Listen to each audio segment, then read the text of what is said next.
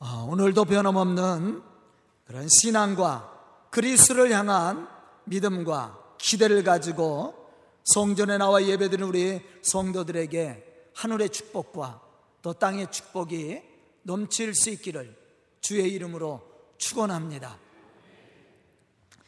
저는 오늘도 어, 교회에 대한 설교를 어, 준비했습니다.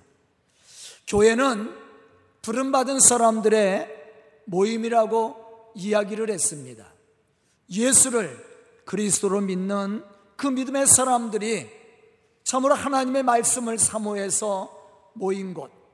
그래서 그 말씀의 은혜를 받고 함께 교제하며 나눔으로 하나님의 복음의 역사를 이루는 곳. 그것이 교회라고 이야기를 했습니다. 그러므로 오늘 이 성전 안에 나와 예배드리는 우리, 우리는 하나님의 풍성하신 은혜와 축복을 기대해야 되며 또 우리를 그 풍성한 삶으로 인도하시는 하나님을 기뻐하며 예배를 드려야 한다라는 것이죠. 그런데 우리는 이 시점에서 어떤 교회가 건강한 교회요, 복음의 능력을 나타내는 교회인지를 생각해 봐야 됩니다.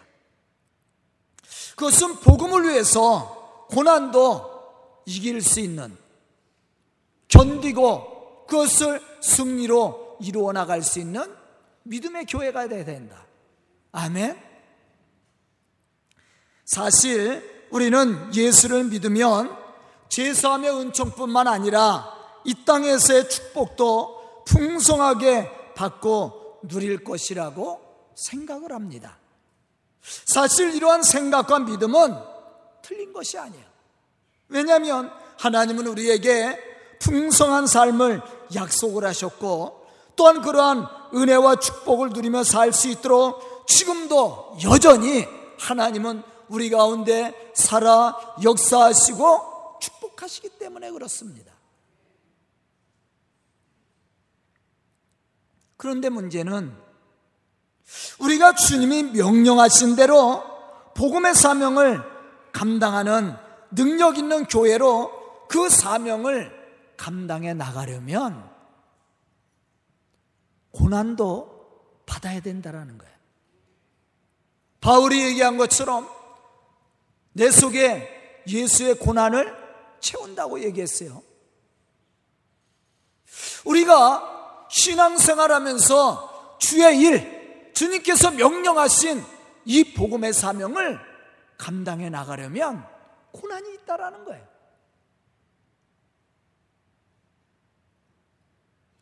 하지만 이러한 고난이 찾아왔을 때 우리는 신앙생활에 갈등을 느끼기도 하고 하나님을 향한 믿음의 혼선이 생길 수가 있습니다. 왜냐하면 육신의 생각과 세상적인 지식의 기준은 고난의 삶을 거추장스럽고 또 불필요한 것이라고 생각하기 때문에 그렇습니다. 그러므로 복된 삶이 아닌 고난의 삶을 살게 하시는 하나님이라면 사람들은 믿지 않으려고 해요. 거부한다라는 거죠. 신앙생활도 마찬가지예요. 우리가 교회에 나와서 신앙생활 하면서 고난이 있으면 그것을 옳게 받아들이고 그것을 믿음으로 이기고 승리함으로 하나님의 거룩한 일들을 이루어 가려고 하기보다 그 고난을 피하려고 합니다.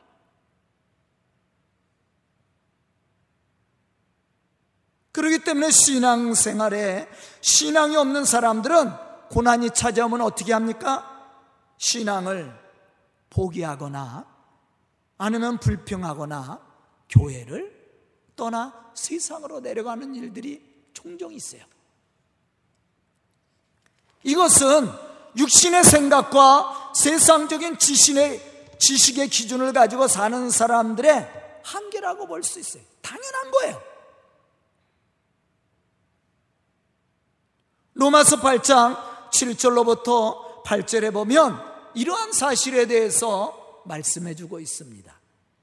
육신의 생각은 하나님과 원수가 되나니 이는 하나님의 법에 굴복하지 아니할 뿐만 아니라 할 수도 없습니다.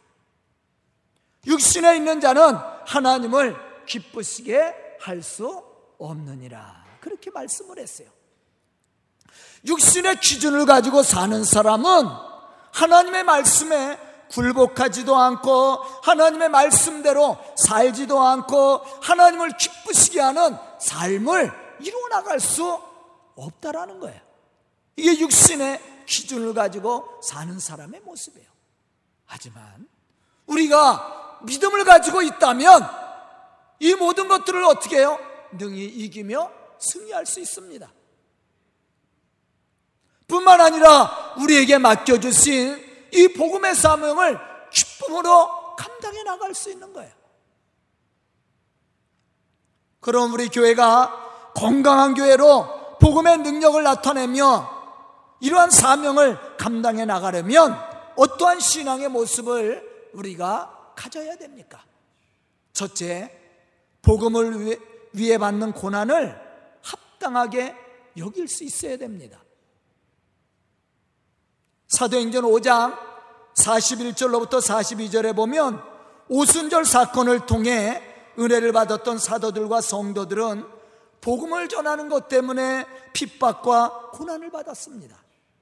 하지만 이러한 핍박과 고난을 두려워하지 않고 오히려 담대히 복음을 전함으로 교회를 세워나갔다라는 것이죠. 이 말씀을 보면 우리는 이러한 사실들을 알 수가 있어요. 사도들은 그 이름을 위하여 누구의 이름을 위하여? 예수의 이름 때문에 복음 때문에 능력받는 일에 합당한 자로 여기심을 기뻐하면서 공회 앞에 떠나니라. 그들이 날마다 성전에 있든지 집에 있든지 예수는 그리스도라고 가르치기와 전도하기를 그치지 아니하니라. 분명히 복음에는 고난이 뒤따릅니다. 우리가 주의 일꾼으로서 제자로서 주의 거룩한 일들을 감당해 나가려면 고난이 뒤따르게 되어 있다라는 거예요. 그냥 교인으로 그냥 교회에 왔다 갔다 하는 출석 교인은 고난이 없어요. 그런 사람이 고난 받았다 그러면 좀 이상한 거예요. 제가 항상 얘기하는 것처럼. 그러나 우리가 복음을 위해서 헌신하고자 할 때 고난이 뒤따라요. 그런데 이러한 고난을 우리가 어떻게 합당하게 여기고 기쁨으로 주의 복음의 사명을 감당할 수 있습니까? 바로 믿음이에요. 믿음이 있어야 됩니다. 믿음이 없으면 이 고난을 이겨낼 수도 없고 견딜 수도 없는 거예요. 세상적인 생각이나 세상적인 지식의 기준을 가지고는 이 고난을 이겨나갈 수가 없습니다. 예수님의 제자들도 마찬가지예요. 그들이 예수님을 통해서 말씀도 듣고 기적도 보았지만 고난이 찾아왔을 때 넘어질 수밖에 없었어요. 왜냐하면 그들이 육신의 생각과 세상적인 지식의 기준을 가지고 살았기 때문이었습니다. 하지만 사도행전 5장 아까 읽은 말씀처럼 그들이 고난을 합당하게 여기고 기쁨으로 나가 예수가 그리스도인 것을 가르치기와 전도하기를 그치지 않았다. 그렇게 말씀을 했어요. 그럴 수 있었던 것은 그들에게 무엇이 생겼어요? 믿음이 생겼어요, 믿음이. 성령을 통해서 주시는 참된 믿음이 생겼습니다. 말씀이 깨달아지고 예수가 그리스도이심을 믿어졌습니다. 그러한 믿음이 생기니까 고난을 합당하게 여긴 거야. 당연하다고 생각했습니다. 그리고 오히려 기쁨으로 나가 핍박하는 자들 앞에서 예수가 그리스도이심을 증언했다라는 거예요.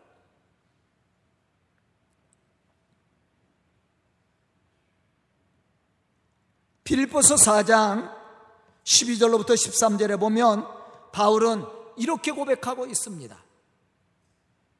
나는 비천에 처할 줄도 알고 풍부에 처할 줄도 알아. 모든 일 곧 배부름과 배고픔과 풍부와 궁핍에도 처할 줄 아는 일체의 비밀을 배웠노라.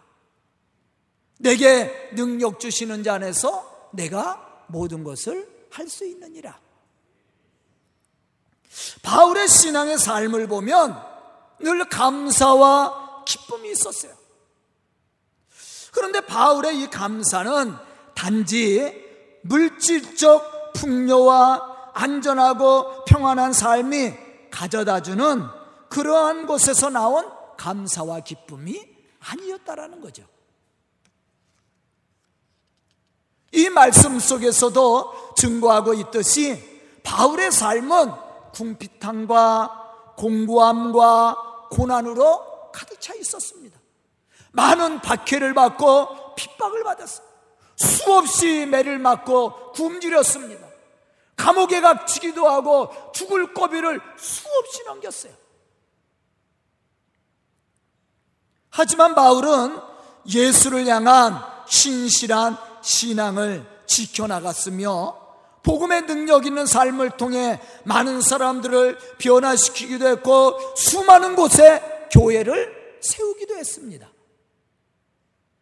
이렇게 할 수 있었던 것은 그 속에 예수의 사랑과 구속의 은총이 충만했기 때문이었다라는 거예요.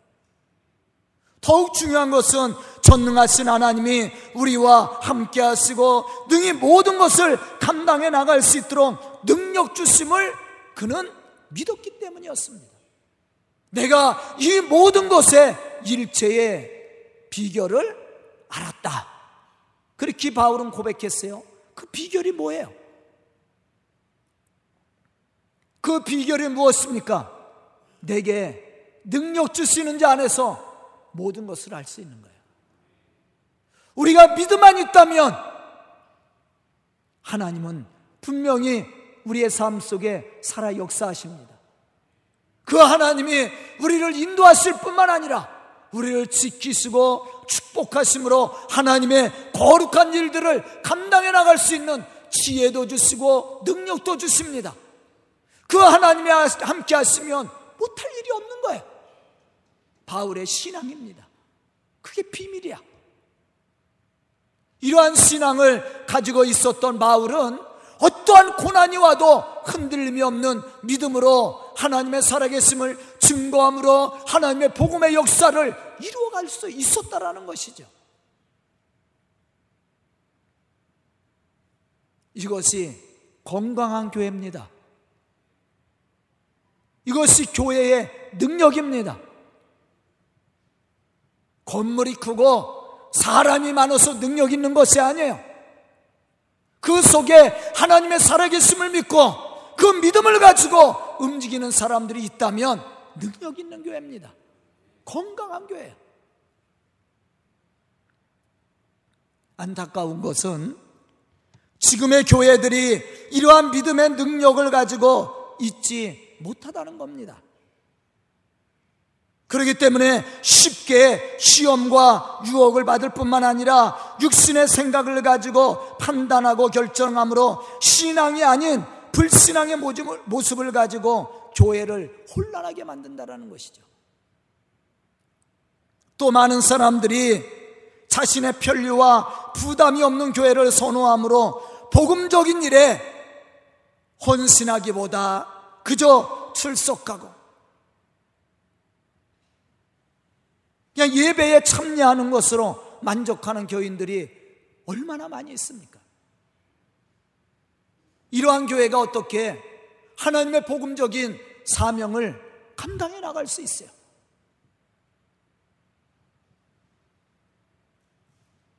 그래도 우리 교회는 건강한 교회예요.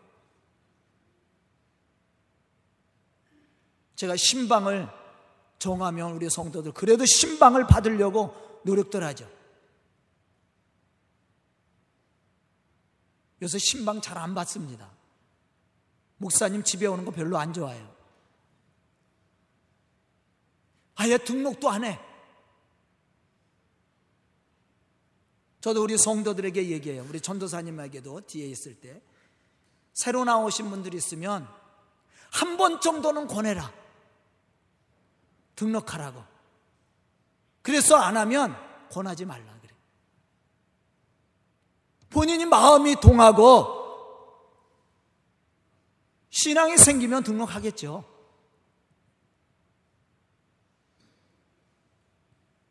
왜냐하면 요즘 사람들은 그냥 교회 출석하는 것으로 만족하는 분들이 많이 있어요. 우리 교회가 적다고 얘기합니다. 왜? 적다는 얘기가 뭐예요? 목사가 한눈에 다 봐. 오늘 아유 누구 나왔네. 누구 왔네. 금방 알아요. 그게 싫다는 거예요. 그래서 큰 교회에서 그냥 한 구석에서 예배 드리고 그냥 가는 거예요. 저희 교회 왔다가도 그렇게 간 분들 여러분들이 있어요. 요즘 세대가 그렇지요. 문화가 그렇습니다. 신앙적인 문화도. 그래서 제가 우리 성도들에게 한 번 정도는 권해라. 그래도 섭섭하지 않게. 또 권하지 않으면 사랑이 없다고 그러고 또 나. 한번 정도는 권하되 두 번은 권하지 말라.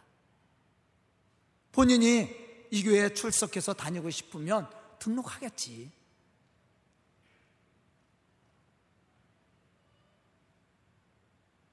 요즘 세대가 사실은 그래요. 사실 우리 이종 사촌 형들도 다 목사들입니다. 분당에서 목회하고 그래요. 얘기 들으면 거의 신방은 안 한답니다. 원하지 않는데요. 성도들이. 그래도 우리 교회는 신방을 원하는 성도들이 많아서 제 감사해요. 왜냐하면 그냥 편하게 사람 눈치 보지 않고 목사님 눈치 보지 않고 교회 눈치 보지 않고 그냥 자기 스스로가 신앙생활하는 거예요.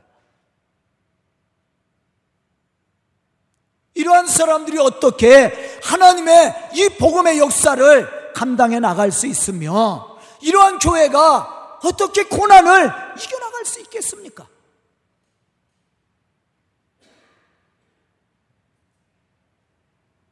저는 우리 서강교회가 우리 성도들이 참으로 믿음의 사람들이 되어서 하나님의 이 거룩한 역사를 함께 감당해 나갈 수 있기를 주의 이름으로 축원합니다. 그러기 위해서는 우리에게 믿음이 있어야 돼. 믿음이 없으면 고난을 이길 수가 없는 거예요. 두 번째는 복음적 사명 의식을 가진 교회여야 됩니다. 여기서 복음적 사명 의식이란 복음을 위해서 부르심을 받았다는 믿음의 결단이에요. 이러한 신앙의 결단을 가지고 있는 사람은 고난과 핍박에 신앙이 절대로 흔들리지 않습니다. 하지만 이러한 사명의식을 가지고 있지 못한 사람은 쉽게 신앙이 흔들릴 수밖에 없고 쉽게 넘어질 수밖에 없는 거예요. 사도행전 20장 22절부터 24절에 보면 바울의 설교 속에서 우리는 이러한 신앙의 모습을 발견해야 됩니다. 보라 이제 나는 성령에 매여 예루살렘으로 가는데 거기서 무슨 일을 당할는지 알지 못하노라. 오직 성령이 각 성에서 내게 증언하여 결박과 핍박이 나를 기다린다 하시나 내가 달려갈 길과 주 예수께 받은 사명곡 하나님의 은혜의 복음을 증거하는 일을 마치려 하면은 나의 생명을 생명조차 조금도 귀한 것으로 여기지 아니하노라. 이 사명 있는 사람의 모습이에요. 바울이 밀레도에서 예배소 장로들을 초청하고 이제 고별 설교를 하는 거예요. 그리고 이제 성령의 인도하심을 따라 예루살렘에 가야 됨을 증언했습니다. 그런데 많은 사람들이 바울이 예루살렘에 올라가는 것을 막으려고 했어요. 왜냐하면 예루살렘은 바울이 올라오면 이제 많은 무리들이 결속을 해서 바울을 잡아서 죽이려고 모의를 하고 있었단 말이에요. 이러한 사실들을 바울이 모르고 있었느냐? 아니, 알고 있었어요. 그리고 바울의 설교를 들었던 예배소 장로들도 바울을 사랑하기 때문에 예루살렘에 올라가는 것을 막으려고 했습니다. 그때 바울이 고백한 내용이 이 말씀이에요. 거기에 무슨 일을 당할는지 이미 바울은 알고 있었다라고 그랬어요. 결박과 환란이 나를 기다린다 하시나 내가 달려갈 길과 주 예수께 받은 그 사명 곧 하나님의 은혜의 복음을 증언하는 일을 마치려 하면은 내 생명조차도 조금도 귀한 것으로 여기지 아니하노라. 고린도전서 9장 16절로부터 17절에 보면 바울의 이러한 사명의식을 우리가 찾아볼 수가 있습니다. 내가 복음을 전할지라도 자랑할 것이 없으면 내가 부득불 할 일임이라. 만일 복음을 전하지 아니하면 내게 화가 있을 것이로다. 내가 내 자유로 이것을 행하면 상을 얻으려니와 내가 자유로 아니한다 할지라도 나는 사명을 받았노라. 아멘. 이러한 사명 의식이 있었기에 바울은 고난 앞에서도 담대할 수 있었고 주의 거룩한 역사를 이루어가는 믿음의 사람으로 그 사명을 감당할 수 있었다라는 거예요. 저도 마찬가지고요. 교회의 좋은 일꾼들도 마찬가지입니다. 이러한 사명의식이 없다면 주의 일을 감당할 수가 없어요. 고난 앞에 넘어질 수밖에 없는 거죠. 그런 이러한 사명의식을 가지고 복음을 끝까지 전하려면 교회는 어떠한 신앙의 모습을 갖춰야 됩니까? 첫째로 예수 그리스도 안에 있는 구원의 은혜가 충만해야 됩니다.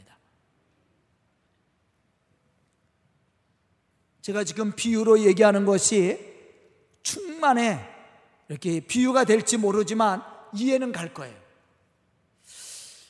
어린아이에게 과자나 사탕을 하나 줘보세요. 손에 줘주면 먹습니다. 그거 달라 그러면 줘요? 웬만해서 안 줘요. 그럼 다른 손에도 쥐어줘요. 두 손에 쥐고 있을 때 달라 그러면 안 줍니다.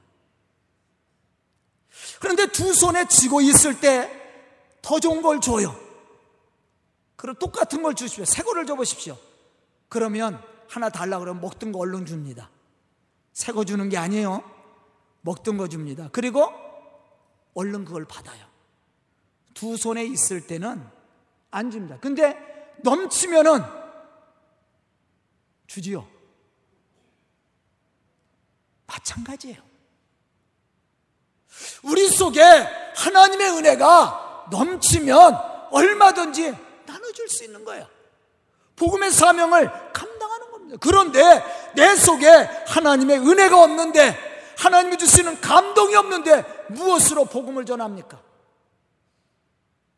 내 속에 믿음이 없는데 무엇으로 복음을 전하고 무엇으로 고난을 견딜 수 있습니까?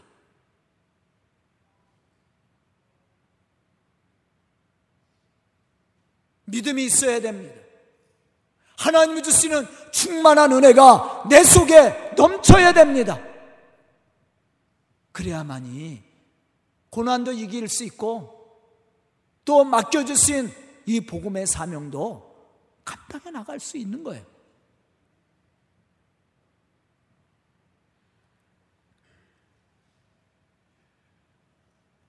바울에게도 잊을 수 없는 충격적인 사건이 있었어요. 그것은 담에색 도상에서의 사건입니다. 바울은 평생 그 다메섹에서 만난 예수 그리스도를 가슴에 품고 살았어요. 그래서 바울이 어디 가든지 고백할 때마다 다메섹에서 만난 예수를 고백하고 있습니다. 그의 인생을 변화시킨 사건이에요. 그의 생각을 변화시킨 사건입니다. 그의 삶을 변화시킨 사건이에요. 자신은 율법으로 흠이 없다고 생각했는데 예수를 만나고 보니까 자신은 죄인 중에 괴수였습니다.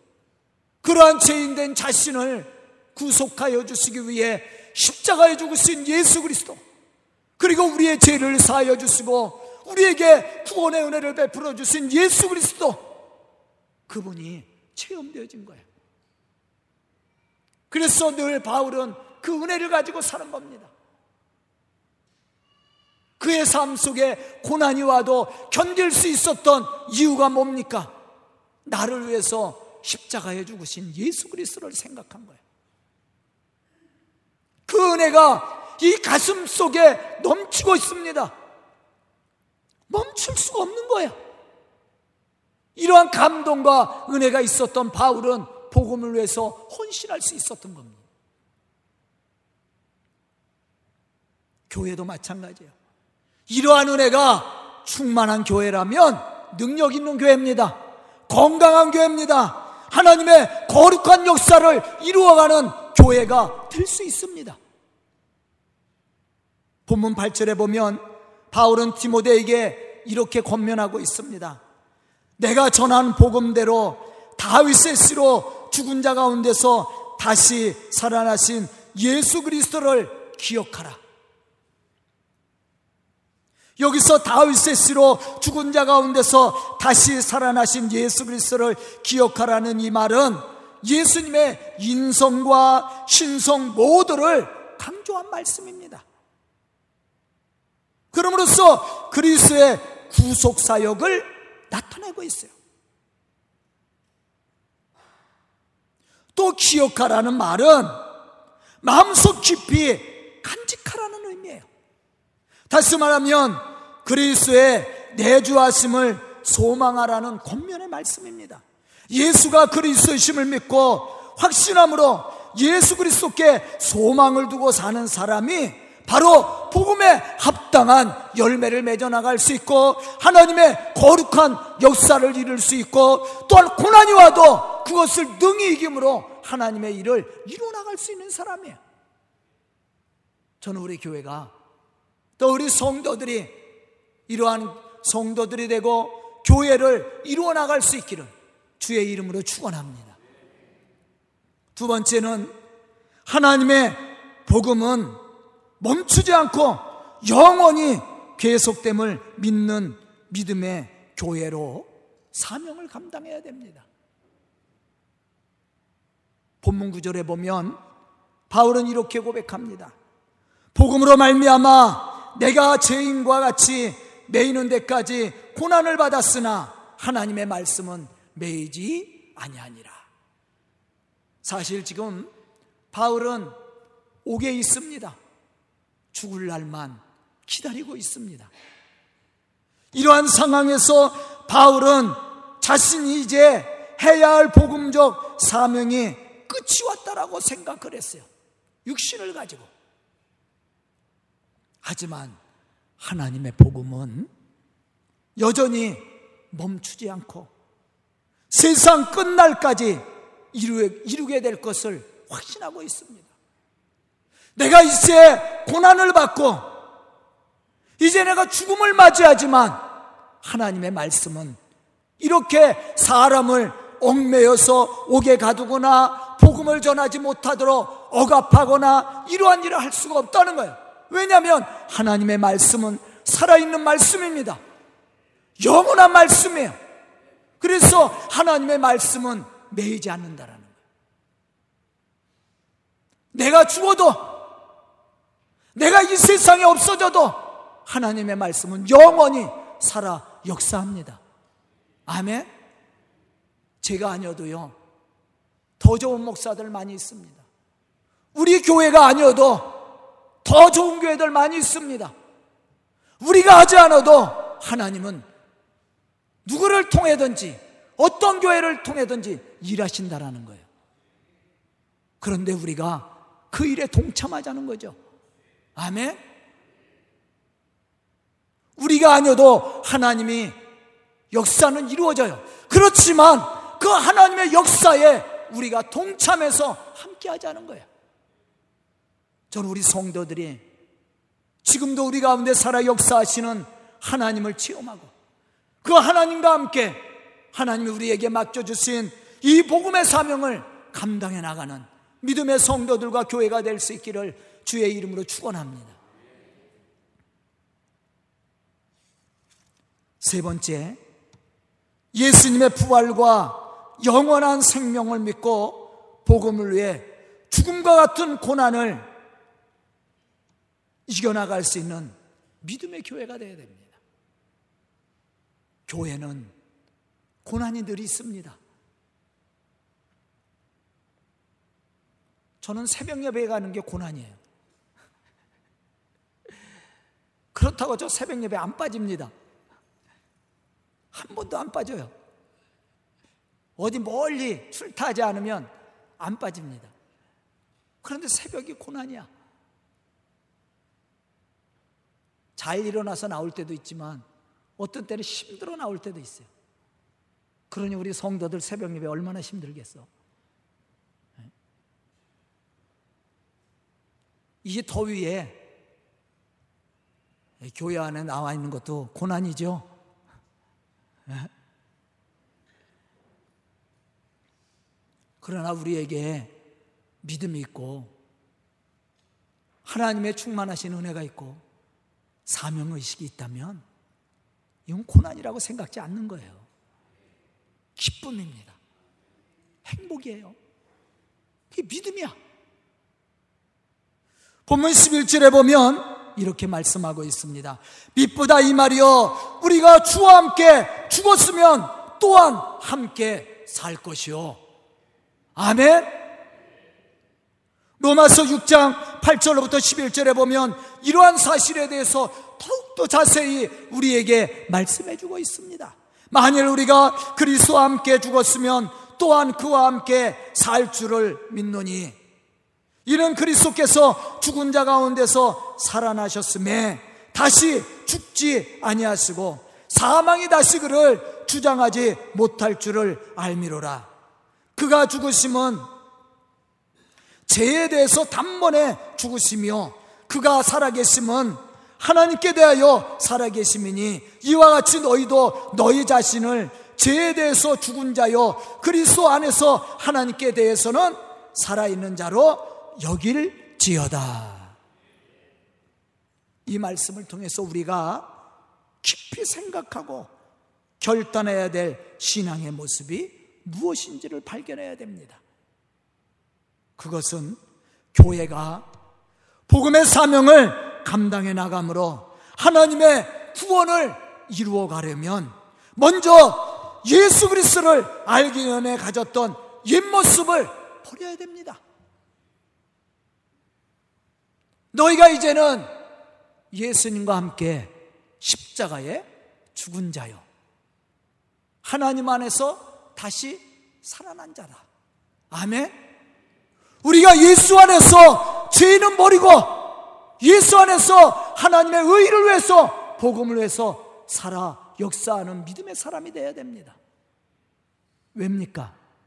하나님이 우리 가운데 살아 역사하고 계셔요. 우리가 믿음을 가지고 주의 일을 감당하려고 할 때 살아계신 하나님이 지금도 우리 가운데 역사하고 계십니다. 이 사실을 믿는 사람은 주의 거룩한 복음을 위해서 헌신하는 사람이에요. 이러한 믿음이 충만한 교회가 하나님의 이 복음적인 사명을 감당해 나가는 교회입니다. 기쁨으로 주의 복음의 역사를 이루어 나가는 교회가 될 수 있습니다.